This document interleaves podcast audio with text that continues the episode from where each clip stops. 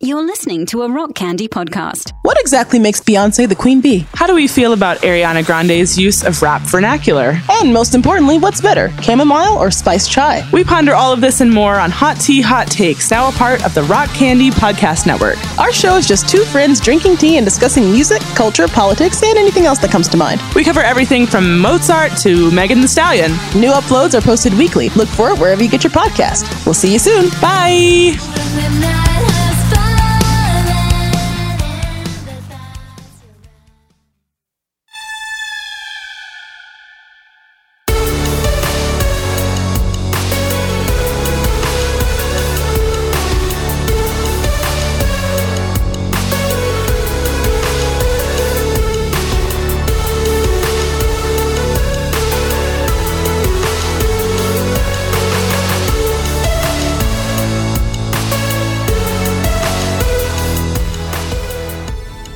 This is Sacred Tension, the podcast about the discipline of asking questions. My name is Stephen Bradford Long, and we are here on the Rock Candy Podcast Network.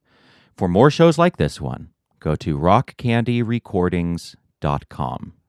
In this episode, I speak with transhumanist author Peter Clark. Peter Clark is the author of the comic novels Politicians Are Superheroes and The Singularity Survival Guide. His short fiction has appeared in over 50 literary journals, and his nonfiction has appeared in publications including Quillette, Areo Magazine, The Humanist, and Arc Digital. He is also the founding editor of Jokes Literary Review. So, in this conversation, we talk about his admiration for Satanism as a scientific religion. While he does not personally consider himself a Satanist, he is an ally to Satanism. He admires Satanism from the outside. We also discuss Satanism and transhumanism and how those two are excellent bedfellows. Along the way, we also discuss artificial intelligence, panpsychism, the Bible, and so much more. This conversation was fascinating, and I really, really hope you enjoy it. But before we get to that, I have to thank my patrons. As always, my patrons are my personal lords and saviors. I truly could not do this without them. They are ensuring the long life of my work. So for this week, I have to thank Will and Steven. Thank you so much. It means the whole world to me. If you want to join their number, just go to patreon.com forward slash Stephen Bradford Long.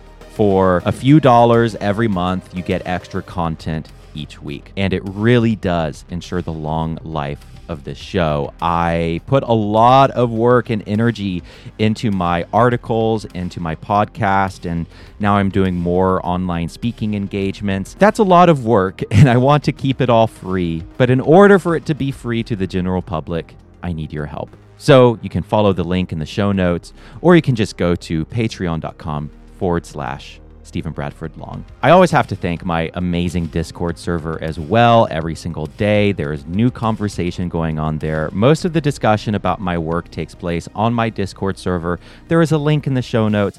I always welcome you to join their company. I also have to thank my sponsor, thesatanictemple.tv. They are a streaming platform by and for the satanic and satanic adjacent communities. It is full of all kinds of stuff like rituals, feature length films, documentaries, live streams, movie nights.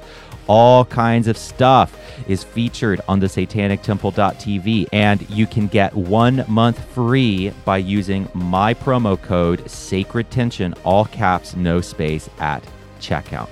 Finally, if you haven't already, please subscribe to this show wherever you listen. That tells our digital overlords that this show is worth sharing to others. And if you happen to be on Apple Podcasts, please leave a five star review. When you do, I will read it on the show as thanks. All right. Well, with all of that out of the way, I am delighted to bring you my conversation with Peter Clark. Peter Clark, welcome to the show. Thanks so much for having me. So I encountered your work on Twitter. you were kind enough to mention me and several other Satanists in an article, or not in, but you mentioned us. You added us uh, to kind of let us know that you wrote this fantastic article on uh, the narrative of Satan.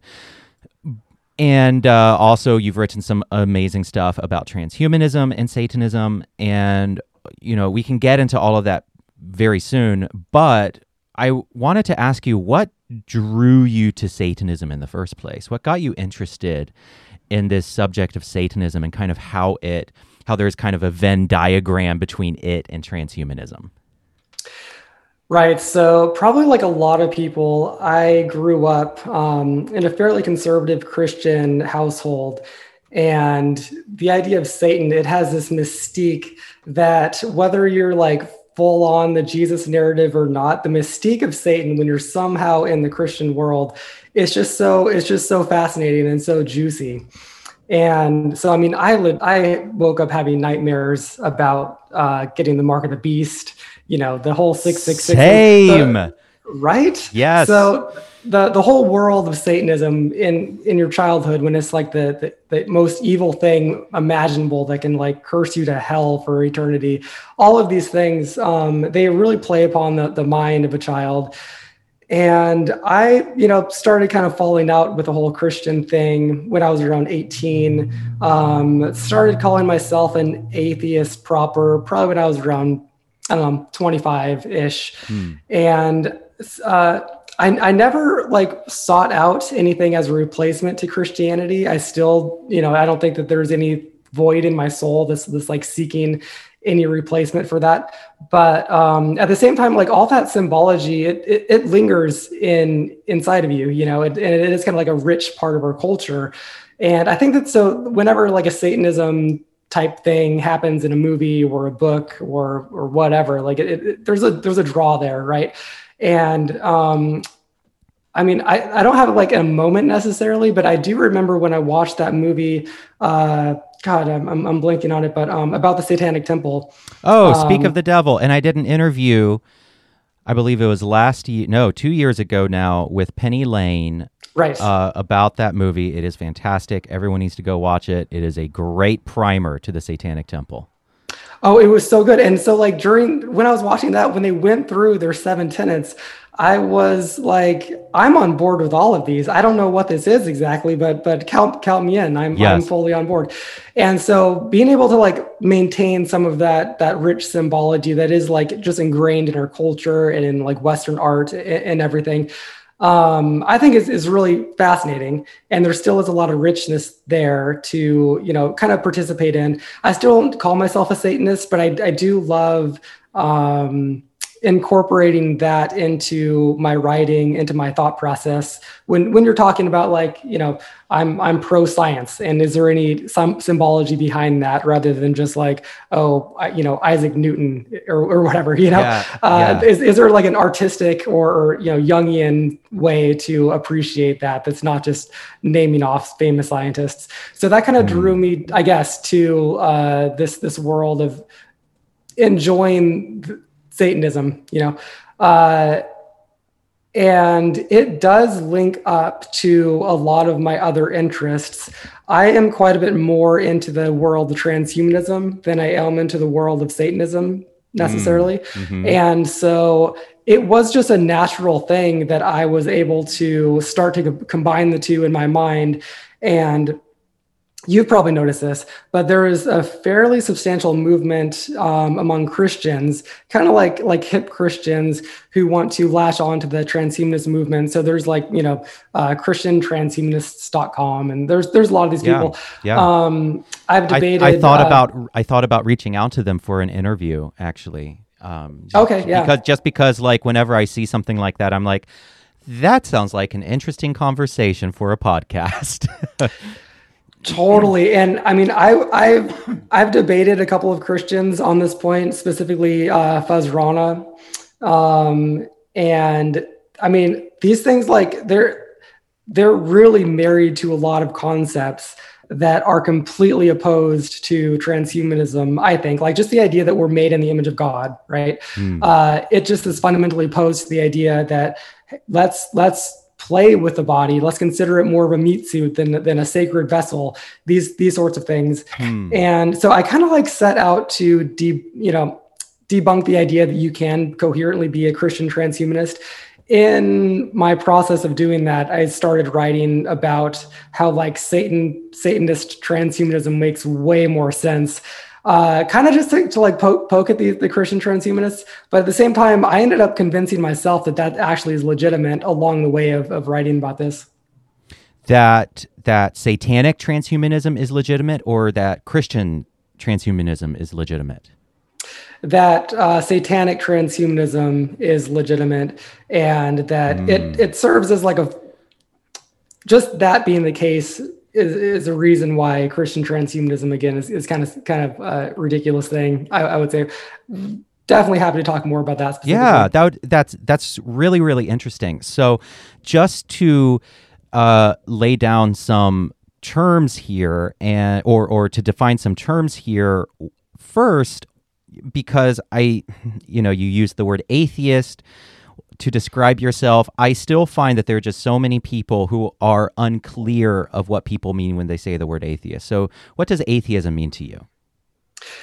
Right. So, there, I mean, there there are people who are quote strong atheists. They, they call themselves where they believe that there is no god there never will be. And there's almost an element of faith there that um, even if there were a god i'm not gonna i'm not gonna believe it. Um, i'm more on like the the weak atheist side where mm. um, if there's some evidence for some like higher power i mean i'm, I'm all in. Like why Same. not that sounds fun Same. you know? Yeah i you know i i totally relate to that. And honestly, I feel like I've almost gotten more shit for calling myself an atheist or a non theist than I have for calling myself a Satanist because at least Christians have like a deranged place of Satanism in their worldview.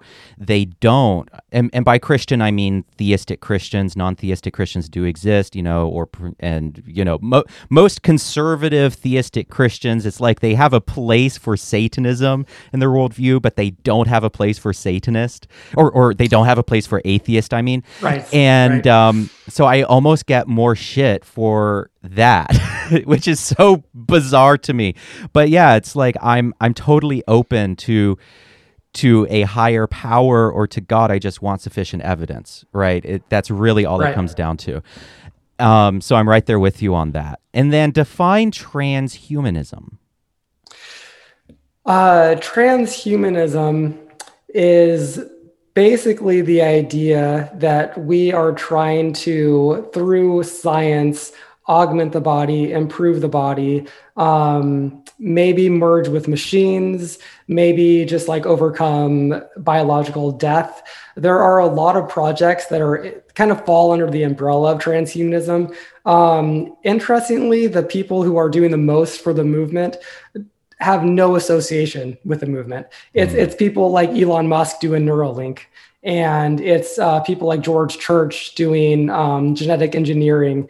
Um, and mm. I don't think that they're going to be calling themselves transhumanists. It, so the the movement itself is it's kind of just science, you know, at a very basic level, but um, philosophically, it it does become interesting when you start looking at uh, where it came from as as a narrative and the fact that like there there is there is some some like interesting elements of, of belief to it. Um, what one is that we we aren't a sacred vessel. We are just a, kind of a meat suit that can be tinkered with. There, there's mm. a little bit of an element of, of just like naturalism, natural philosophy there, uh, but also like it's interesting to explore the roots of it. And I have done this a little bit where it kind of goes back to Zoroaster, predating Christianity. Um, in the uh, the Judeo-Christian world, uh, there's the idea that we were created perfectly by God, so is our world. And so we can't fundamentally change anything about ourselves or the world. Uh, Zoroaster thought that God gave us the ability to manipulate our bodies, manipulate the world, um, these sorts of things. And so transhumanism just kind of kind of takes off from there. And there are threads throughout history of like huh. you know, Prometheus is another just like point there. Also, people like uh, uh, Jack Parsons, the the Rocketeer. Um, he he was kind of like a, an early-ish transhumanist in in America, where he was trying to you know on board the live forever type of mentality. It's fascinating, and yeah, you you have this opening sentence in your article on satanic transhumanism, which I will be linking in the show notes, by the way, for people who are interested. And your article starts Transhumanism can't escape the fact that it has religious undertones. The, uh, and then you go on the core of the movement involves a desire to overcome death, which inevitably aligns with religious worldviews. So no one should be too shocked that religious organizations are starting to become attracted to transhumanism. Uh, so it's like from the get go, there's this really interesting tension within transhumanism where it it seems like, and, and then you go on to say that you know secular the the more secular scientifically minded transhumanists, which I assume is all of them. Personally, I don't I haven't met them, but a lot of them seem to resist that in, uh, in your perspective and how there's kind of this tension from the get go of religion and science.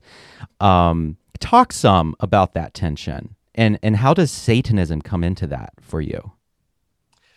So kind of the, kind of the yeah, there, there, there is just a lot of tension here, and it is a little bit hard to talk about because there is some mind reading going on with uh, what do, what do, what does the average transhumanist believe this this sort of a thing, but um, I, I think that it's very telling that a lot of Christians have latched onto transhumanism, and it is because of this element that it's it's an overcoming death thing, and it can be mapped onto the Jesus Christ thing.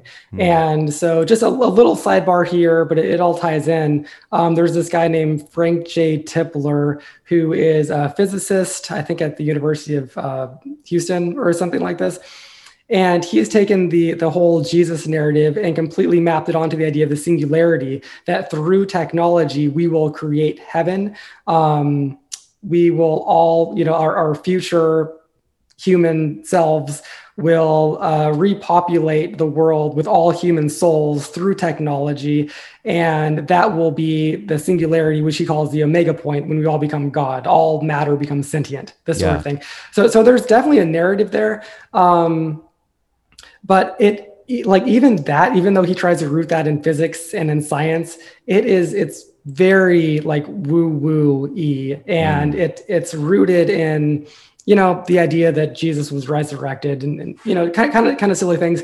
So that's that that's christians trying to grapple with this idea of us overcoming eternal life.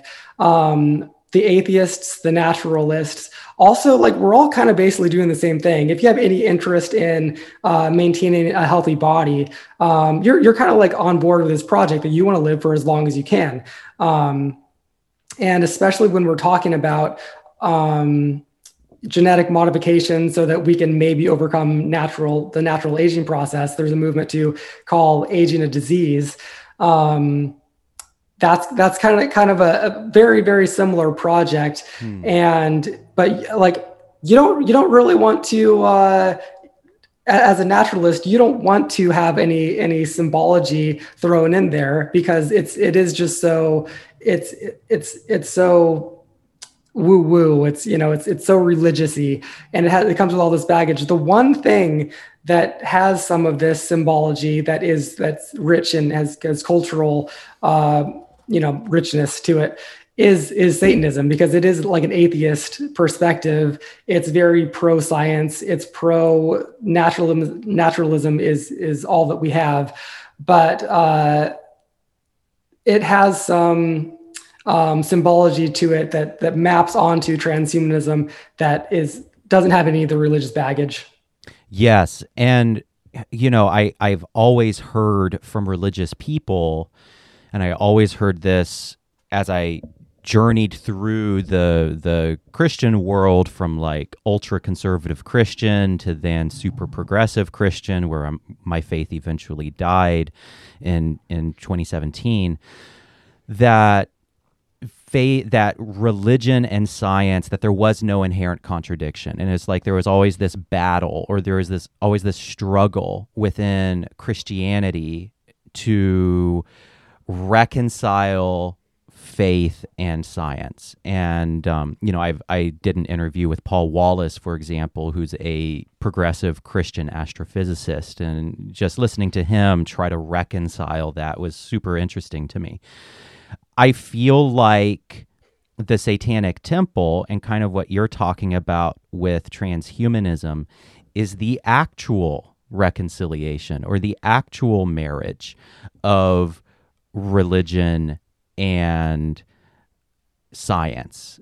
You know in in satanism we have the or in the satanic temple we have the fifth tenet. Um, we should always conform our beliefs to the best scientific evidence while also upholding a symbol a, a kind of mystical religious symbol, but fully understanding its place, fully understanding that this is a guiding narrative, that it is that for us it is real but not true. And um, so I kind of see I, I kind of see what you're talking about as the resolution that Christians have looked for for so long. Does that make sense? A hundred percent, because if you, if you go back to the Genesis story, um, Satan is a foil to bullshit. That's that's that's what he does. He he calls bullshit on the idea that uh, you know everything that God says is kind of a lie. Hmm. Um, and satan just just just calls bullshit on that and says like no you you can you can question authority. And yes you can find knowledge for yourself. And um, yes you can determine your own future. Your future isn't determined by like some some god deity thing. And uh, injecting satanism into transhumanism is equally a foil for um, not allowing any dogmatism, any religious, you know, nonsense into the transhumanist movement too, because it it it makes everything so that the uh, the end goal is not about pleasing some higher power. The end goal is about just kind of figuring out how the natural world works for ourselves, and that that to me is the the uh, Satanist agenda. Yeah, definitely. You you have this line in your article about uh, Satan as a literary figure and how over time it's like these villains suddenly become heroes uh, when we apply our modern sensibilities to them. And so you wrote Lucifer's role is to call bullshit on the tyrant and to give Adam and Eve the knowledge they need to flourish in the real world. Where God says, Have faith in me alone and don't ever question what I tell you, Lucifer responds, in essence, No, you should always question the tyrant. Don't believe any authority figure just because they tell you to believe them. Do your own research and figure out what's true on your own.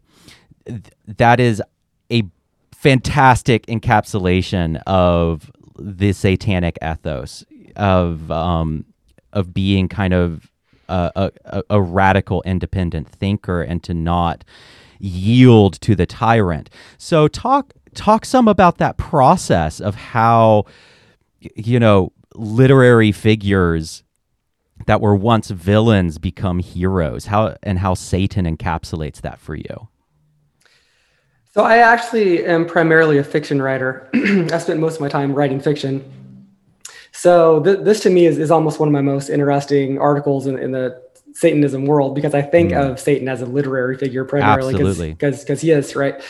Um, and I, I, was trying to wrap my mind around this idea that so Satan like was the villain and now he's now he's like very much arguably the good guy. It's it's hard to by modern just if, if you come with, with no religious baggage, you just read this story and you apply modern sensibilities, he's kind of the good guy. He's he, you know, is, is anti-tyrant, right? And any of the heroes that we see in our daily lives are teachers and scientists and and political figures who aren't tyrants. The, these are the heroes and that the the tyrants, the schoolyard schoolyard bullies, on and on. That's the God figure in in this story.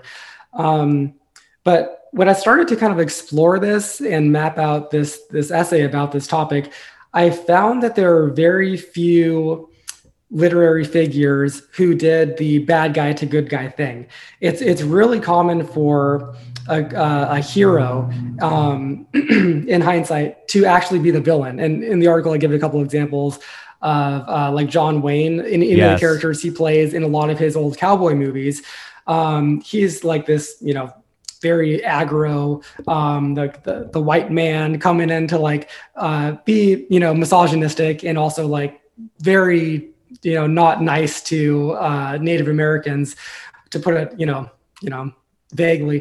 Mm-hmm. Uh, however, you watch a lot of these movies, he, he's kind of like the bad guy, you know, even though like he's portrayed as good, he's kind of the bad guy. And uh, this this is a pretty common theme throughout history, throughout literature. um, Columbus is another good example. He's he's not um, you know uh, he's he's a historical figure, but he ends up in, in literature a lot of times too. Same with like anyone involved in the Crusades. They thought that they were the good guys, right? They thought that they were on the side of God. Turn, turns out they were just like in the in the Crusades, they were just you know murdering a lot of Muslim folks who didn't you know ask for you know that sort of treatment. Uh, but you know this is how I phrase in the article any any author who is um, crafting a good narrative, they are going to put a lot of qualities on the uh, villain that's going to make it really challenging for them to actually make a true do a true 180 and become the good guy in the story.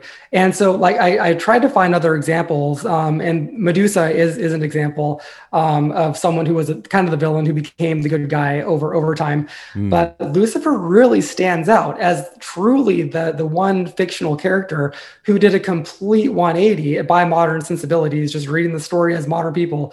Uh, and that that to me is is fascinating because he really is a fairly unique character.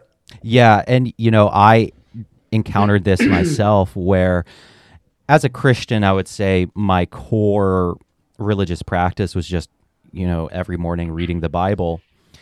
And I and I did that for years. Mm-hmm. And it's like over time the character of God started to transform and the character of Satan started to transform. And I remember it specifically when I was um, I I was reading the book of Judges. I was working through the Old Testament and just horror story after horror story after horror story of these atrocities that either God himself would commit or that people in his name would commit and it, it and it it started to dawn on me like maybe God's the bad guy. like maybe maybe he isn't the hero of this story. Maybe he is maybe he's actually in the Old Testament like the manifestation of all of the worst human impulses of right, xenophobia right. and genocide and hatred and homophobia and and sexism and just like maybe he's just the personification of all of the worst impulses of human nature and how is it that I ever believed that this character was good? Like, how was it that I was ever brainwashed into believing that a God that would send people he didn't like to eternal torment, to, you know, cosmic gas chambers for all time? How could I have ever believed that that was the good guy? mm-hmm. Yeah, this is the thing that made me uh, kind of ultimately realized that that I was no longer a Christian was just that the evidence kind of from from the first word to the last word is just just very clearly written by humans. Exactly. Yeah. and uh, like I, I started reading um, Bart Ehrman, and he goes into a lot of specific passages in the New Testament about how. Uh, like where a passage came from and how it was clearly written by scribes excuse me. Uh, so, so like you know the story of uh, Jesus and the woman at the well, and um, he says, you know, who he who has not sinned cast the first stone.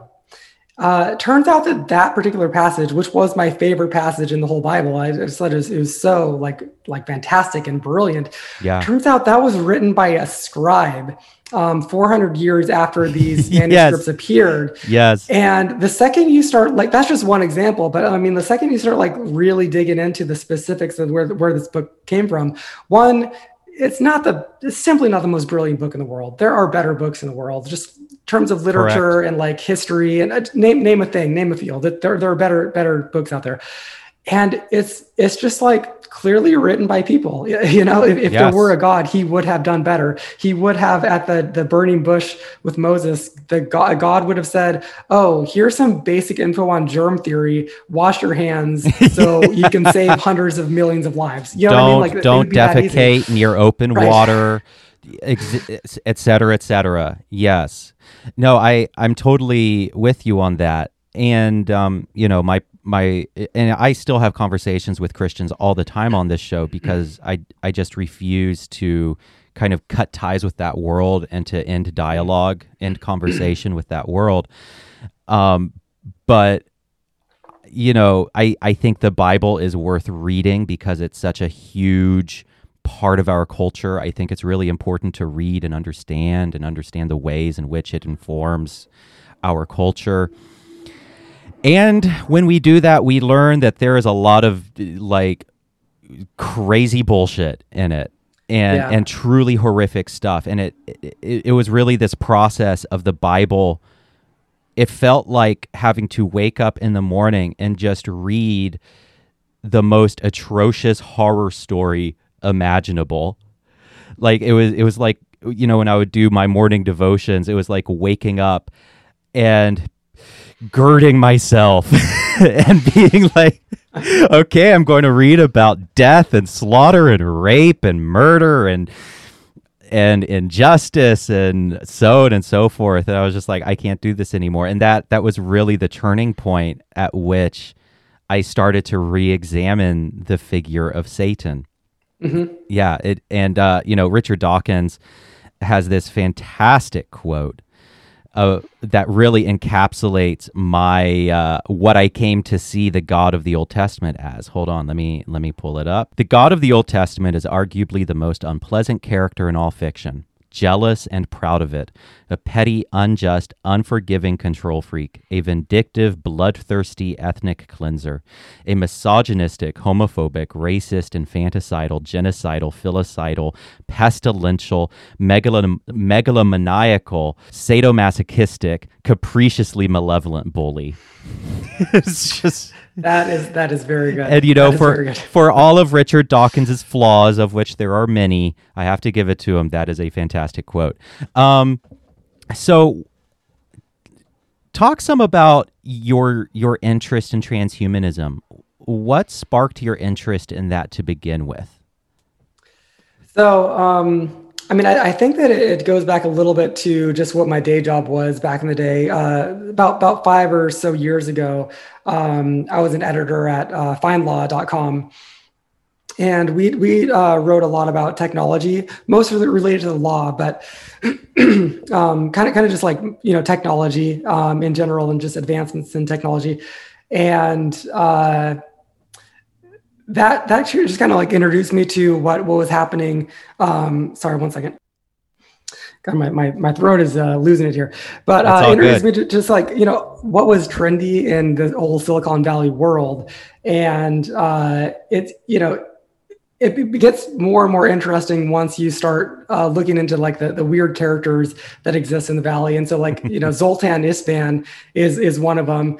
And he's this guy who ran for the, uh, the transhumanist party, or I I guess he founded the transhumanist party and like ran for president on that platform.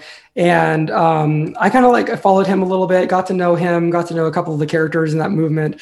Um, friends with like Rachel Haywire, who also ran for the, the transhumanist party president and it's just full of a lot of fun people, just a lot, a lot of weirdos, a lot, a lot of wackadoos. And I, I, I am the, uh, here for we- I'm here for the weirdos for right? sure. Yeah, yeah, Yes. me, totally, me too. I, uh, I ended up going to a couple of years ago. I went to the uh, like Biohack the Planet conference that was over in Oakland, and uh, just, I mean, just, just, I get a kick out of all those people. Like uh, Josiah Zayner um, is a guy at uh, like uh, the Odin, and he's like you know the biohacker guy that you can buy a CRISPR kit from him for like a hundred bucks, and you can do CRISPR in your garage, this sort of thing. Um, so I guess this is it's, it's partly me just um, exploring that world for a lot of the the interesting uh, characters out there. But I've also like written about it quite a bit, and I wrote this book called The Singularity Survival Guide, which is kind of a goofy satirical take on how do we how do we survive when robots become smarter than humans? And uh, that, i mean there that's just kind of an example how that when you get into the transhumanist world there, there's just a, a lot of fun things to uh, to think about and to, to write about. So I guess my question has always been how how reachable is transhumanism? Like, how far mm. into the future are we looking? Are we looking like a thousand years into the future, or are we thinking like tomorrow? What what's the time scale? What's what's actually feasible or possible in in terms of attaining, I guess, the human augmentation transhumanist goal? Well, um, the most ambitious goals that that I can tell kind of come down to uh, whatever is happening with the longevity researchers. I mean, there, there's a lot of people like Max More at Alcor trying to freeze uh, the human brain so that we can one day be reanimated. You know, there, there's a lot of projects like that. But in terms of um, the, the the hardest problem on the table is, I think, trying to just reverse the aging process and make it so that we don't get cancer. Uh, kind of a lot of these a lot of these things that um, anyone who probably goes into biology or medicine right now, they're going to be um, these problems are going to be on the table for them.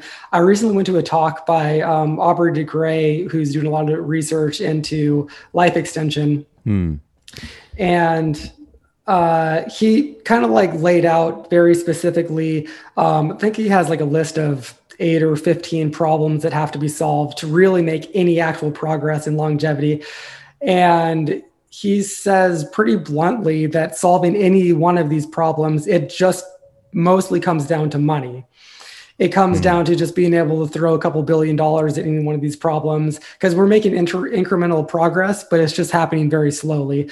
Um, this is kind of why I really like some people like Zoltan Istvan who are bringing a political element to the transhumanist conversation because once you have any sort of political power, you can actually start throwing millions or billions of dollars at right. a project like this.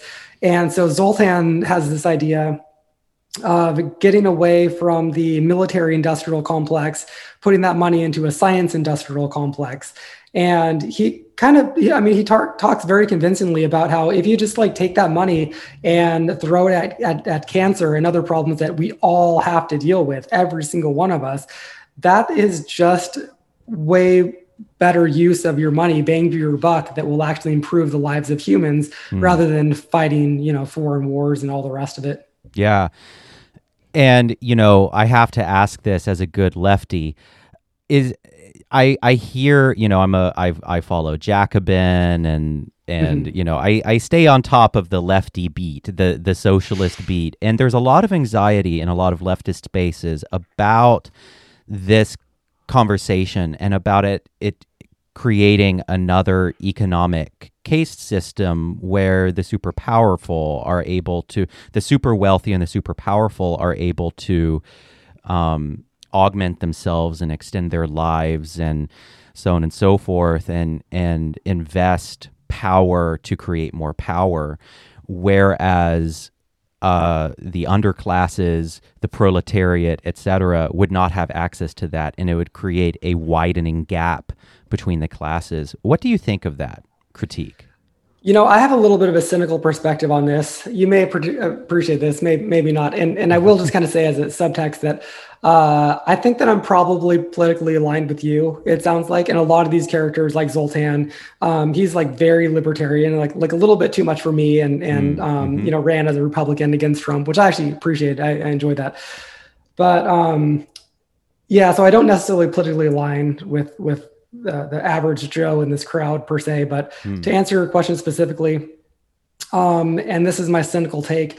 Uh, I think it's inevitable. I think it will happen that the rich and powerful will definitely 100% take advantage of all these these you know advancements first. I think there's nothing we can do about it, and I think that like complaining about it is literally just a, a waste of breath. Um, but I think that like if if um, any of this technology is scalable, and it all should be, every single piece of, of uh, transhumanist, you know, adjacent technology, it will be scalable. The expensive one will be the first one. Okay. And then the, once once you have the uh, the the thing in the DNA lab that makes it so that you don't get cancer, it's you know uh, assuming that that is just a matter of recreating that thing. At a certain point um, a drug company will want to make money off of that. The more people they sell it to the more money they, they make. This just comes down to basic economics. And hopefully we have some political leaders that that somewhat align with with the common folks not just like their their big money interests. You know this this this is a conversation that goes back in time.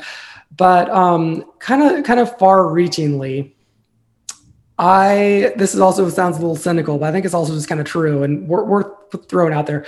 Uh, I don't think any of these technologies are necessarily going to make people happier on, in their day to day lives. Yeah, I think it will be great when we have these technologies and the, the latest gadget, you know. Mm-hmm. But uh, anytime you do any sort of looking into what makes people happy, it's having a strong friend group and have, having strong family ties.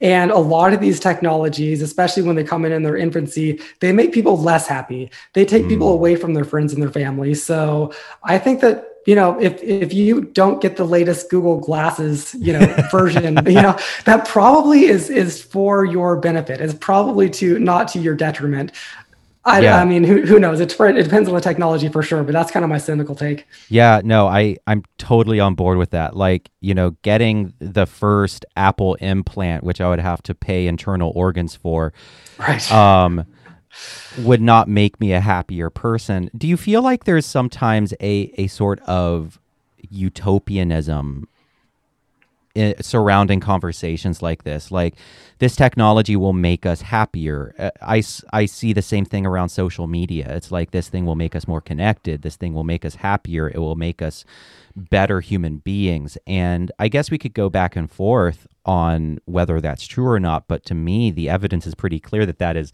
not the case, right? And and so, mm-hmm. is there often like a utopian expectation with these technologies that this will be the thing that that finally improves our life to the point that we will be happy? So I think at a very fundamental basic level, it is utopian, and that's good. And uh, so I'll, I'll try. Yes, to, we, we are ex- pro. We are actually. I am pro utopia. I think utopias are good because they give us something to aspire to. Yeah.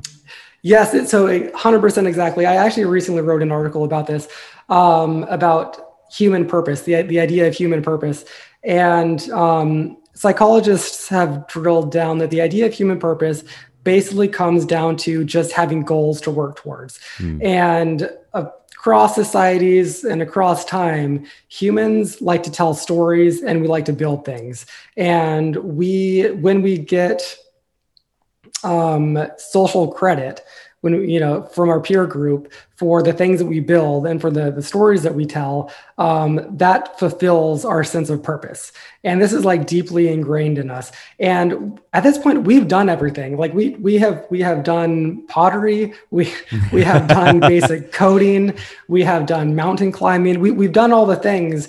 And we're we're building off of everything that we've done in the past and being able to have goals and to impress our peer group with what we what we create um, is still just as much a part of who we are as it was back in the stone age you know mm-hmm. when we were building huts and still had that same sense of purpose that we got out of that work so having ambitious goals is only going to make sure that we maintain a strong sense of human purpose going forward into the future. And I, I'm so all about that. I think that um, another just like little bit of a tangent to that point is that I think that uh, America as a country, um, we have come together recently in we've always come together historically on like having an enemy and hating other people.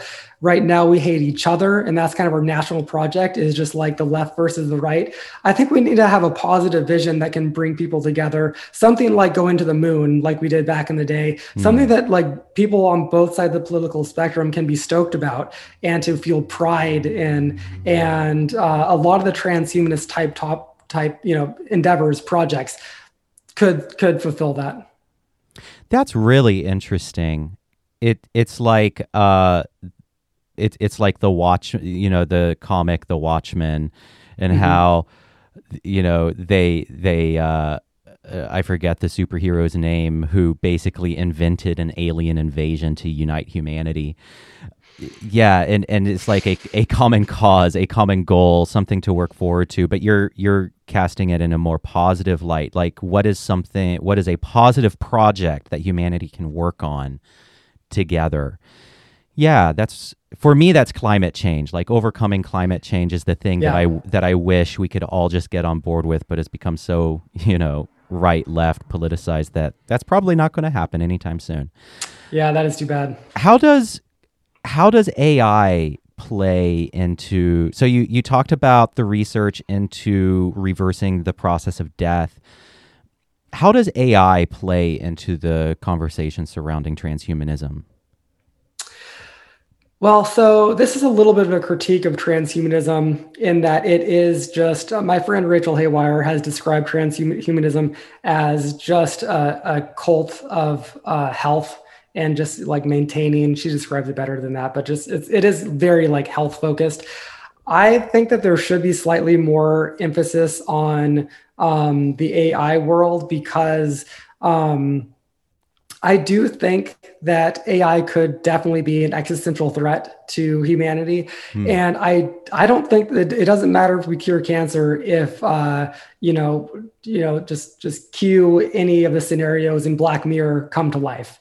Right. Hmm. There, there, are so many ways that technology could go wrong. One, one thing that, that worries me the most is how um, our military is going a little bit, cr- you know, not just our military, but militaries around the world are going a little bit crazy with with AI uh, research, and Hmm. I mean that that's that's just worrisome when when we have like militaries using AI for destructive purposes.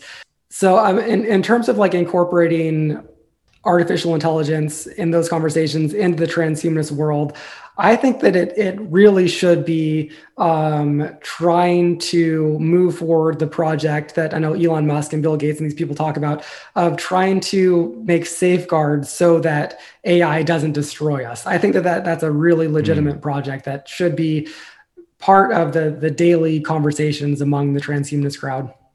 Just because I'm so ignorant about this, I mean, I've I've listened to Sam Harris lose his goddamn mind over over AI for years now, but what are what are the specifics? Like, what are the way? Why is AI a why is AI an existential threat?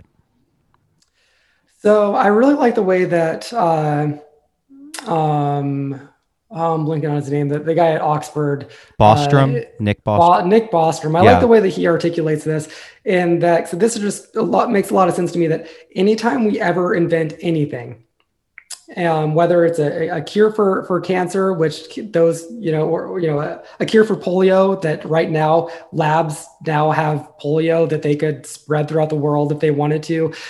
That that's a technology. That's a piece of technology. The, the cure for polio, right? But now that has the opposite effect of that we could destroy, you know, kill a lot of people with that same technology.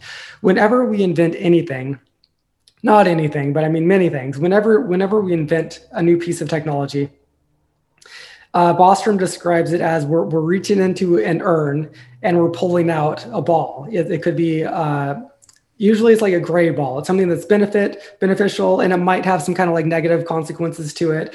Um, sometimes we pull out a white ball. It's it's only beneficial. This is hard to imagine, but like we invented pencils, right? And the, there's not much downside to a pencil, but they're inside this urn.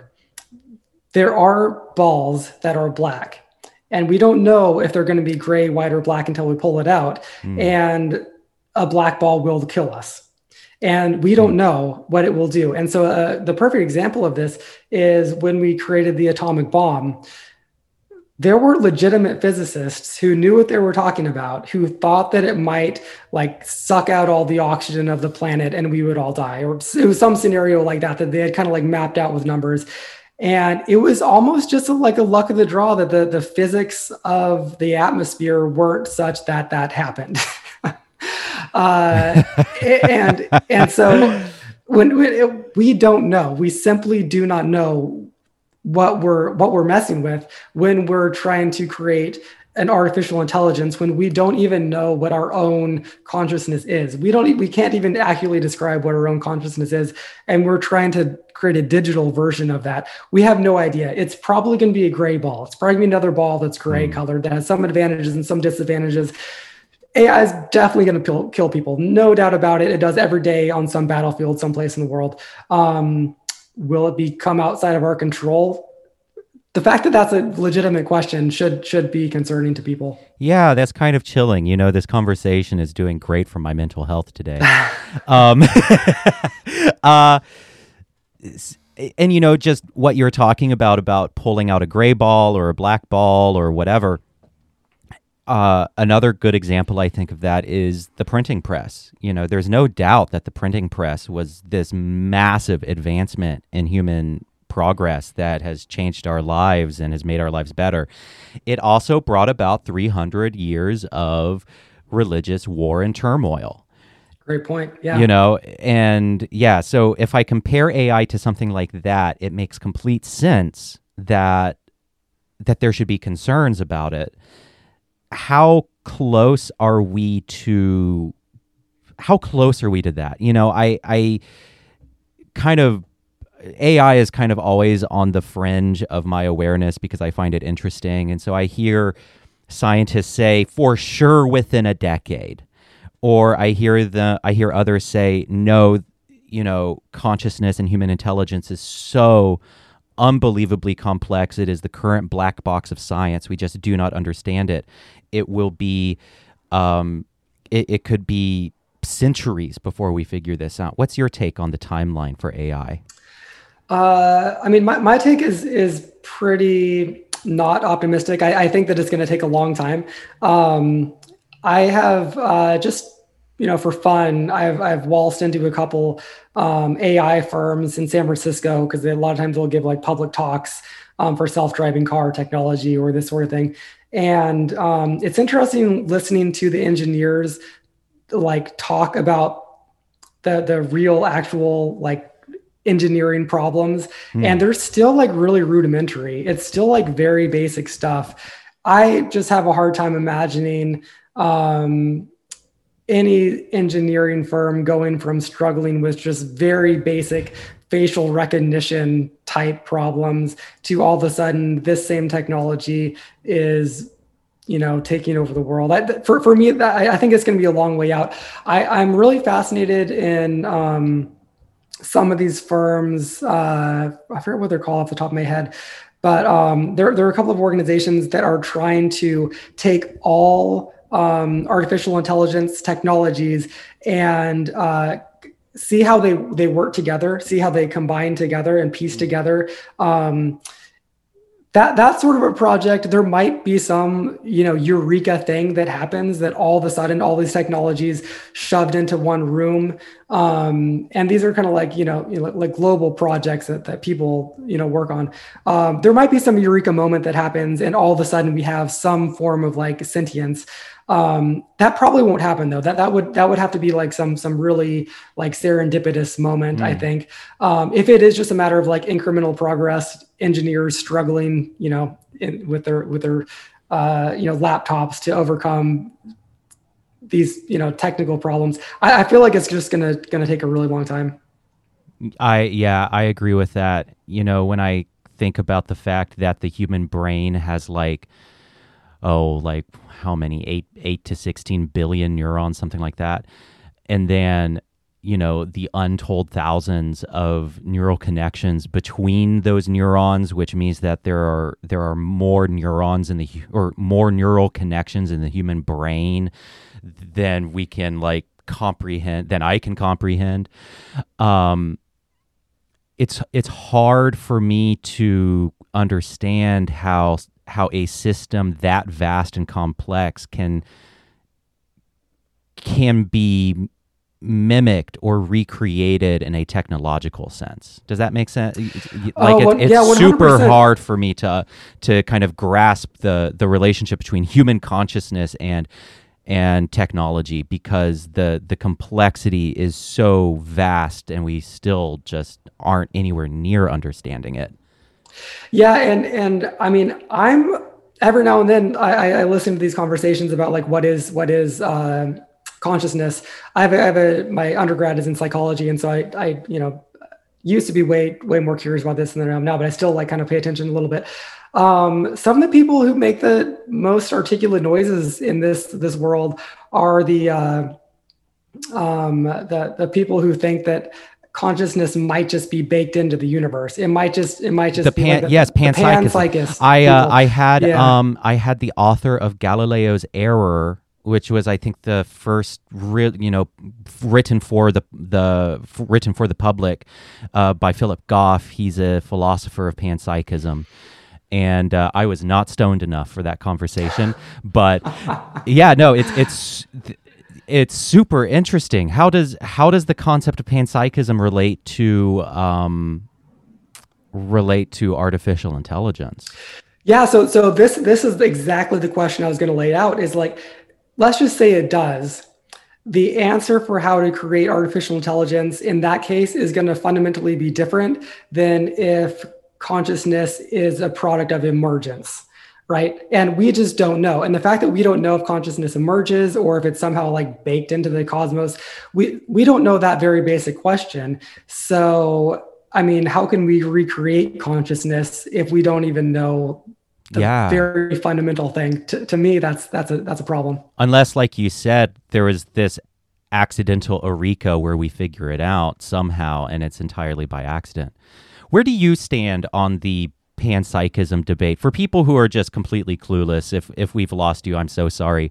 Uh, but panpsychism, the idea that consciousness is a fundamental feature of the cosmos, that that consciousness is a is, is a feature of of uh, the universe and but and is not an emergent property of brains following the laws of physics. Where do you fall on that debate? Uh, I really like the idea of that being true, just because I, I like the idea. I mean, a couple of just you know, I'm, I'm a fiction writer, so I can just have fun with this idea. But uh, I, I like some some just kind of aesthetic qualities about the idea that we're stardust, about the idea that our bodies are, I think it's like 80% uh, space, like empty space, Mhm. things things like this. The, all of these things that are just completely counterintuitive. One like a wall is not hard. It, it actually like it's it's mostly empty space. Thing, things like this I think are so fascinating, and it tells me that we have zero intuition. Um, I, I don't think our brains are were created by evolution to have intuitions about some of these questions. So I'm I'm I'm just kind of like fundamentally open to it, uh, Yeah. and I like I like the idea that when I'm drinking a beer, that beer is consciousness is is, is partly conscious, and you know th- things like that are, are just very fun to think about. Yeah, you know, I'm currently reading Sean Carroll's book, Something Deeply Hidden, which is about quantum physics. And that's one of the points that he lays down, which is our intuitions about the world and what we experience is fundamentally wrong in terms of how reality actually is. Like, reality is preposterous, reality is way weirder and counterintuitive to us. And yeah, so I, I, I relate to what you're saying there. And I think I'm with you. Like, I am, I really love the idea of panpsychism. I just don't know. I don't know how we would ever determine whether it's true or not. I would love for Right. it to be. Yeah. I think Philip Goff makes this point that as conscious beings, we feel kind of alienated from an unconscious universe. And there's this sense of not being at home. There's this sense of it, of it, of the universe being alienating to us. Uh, but that it would, Yeah. the, but it would be if we had a panpsychist society, you know, if we had a society that that believed in panpsychism, we might be we might be much healthier, you know, in terms of climate change, how we treat the environment, how we see the world and the universe. If if if we aren't aliens in an unconscious universe, then maybe we would treat it much better. and I I relate to that. There's a sense of alienation in the current model of the universe, right? Yeah, hundred percent. I mean, I was just gonna gonna throw just another uh, goofy detail in here, and that we might be in a simulation, and it might be we might maybe be the people who built our simulation made it so the panpsychism is true. Maybe they made it so that it looks like it's true, but it's not. Just like psych. Uh, so that's interesting. That's that's Yeah. just another thing that is an, an, an open question that also will determine, um, you know, kind of kind of everything. Yeah, I'm definitely going to put a disclaimer at the top of this show that everyone should definitely uh, drop acid or do mushrooms at the start so that they can fully fully appreciate this conversation. um, so, in regards to transhumanism, this is kind of a very basic question. Are you good on time? By the way, we've we've hit about an hour, and we can wrap it up if if need be. What? How are you? another like on time? 10, 10, 15 minutes probably. I'll have to jump back on work one of these. yeah one for these sure days, for but- sure this is kind of a very basic question when it comes to transhumanism but it's one i hear a lot which is uh, what's so wrong with death or what's so bad about death Uh, I I think that this is an individual thing, and someone can decide for themselves that this is the race I want to run, and I'm not going to fight that. Um, but when you start looking into reasons why you might not want to run just like the the bare minimum race, um, you can find a lot of great reasons why you you might want to extend this this game that you're playing. And uh, this is another like Zoltan Istvan take, but I, but I like it. Um, each mind is basically a library of unique information, unique and novel information. And there there's only there's only one you know one person who has their individual library. Every death is the the burning of Alexandria.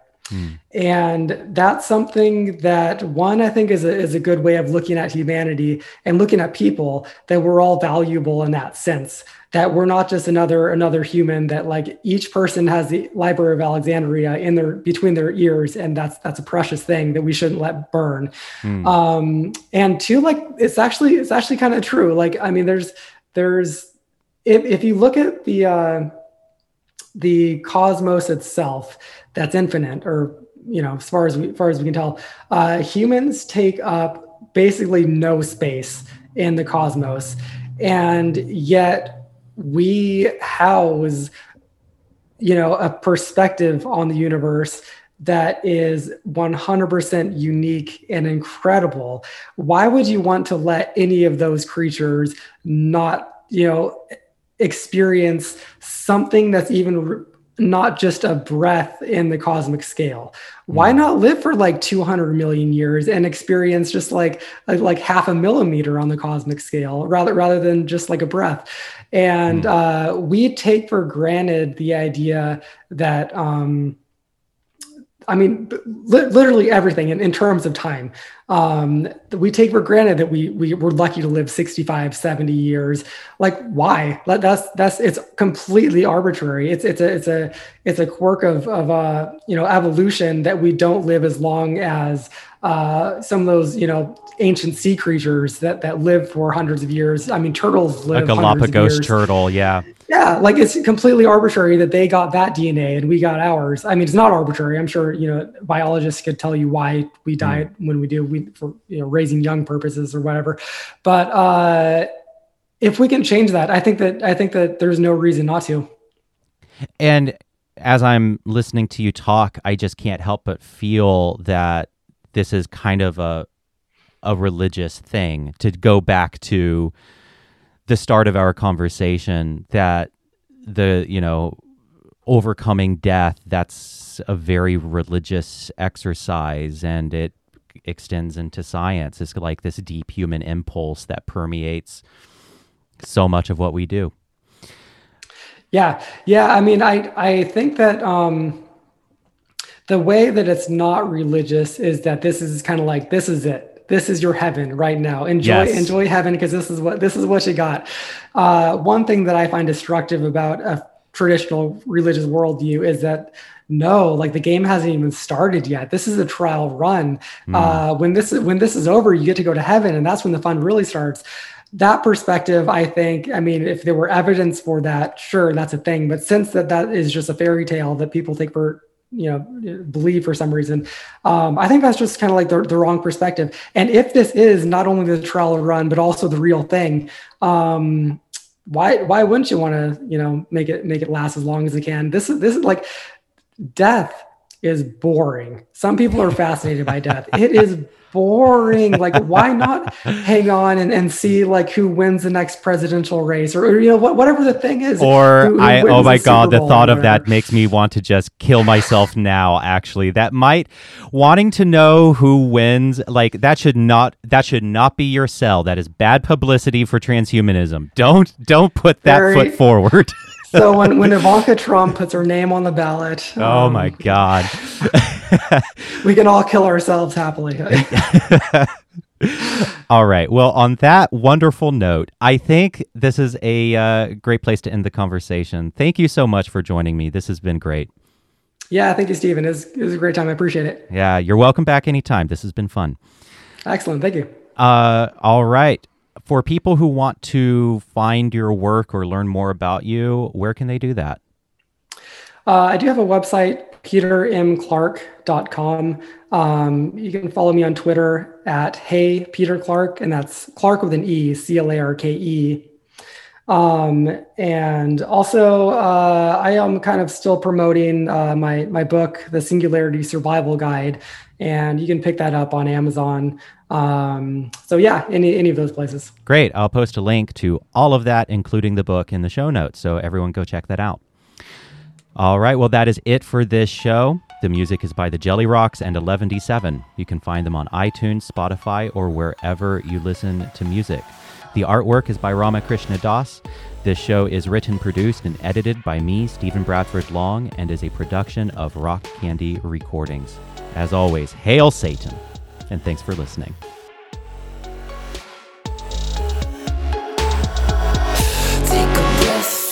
Safe space. I'm a panic attack when you meditate.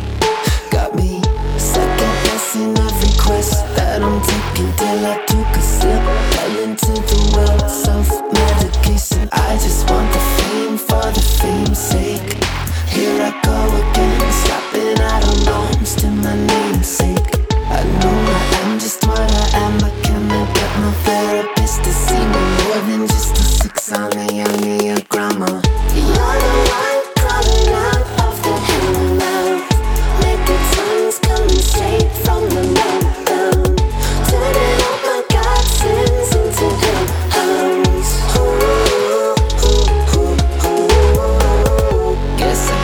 Get my heart right with the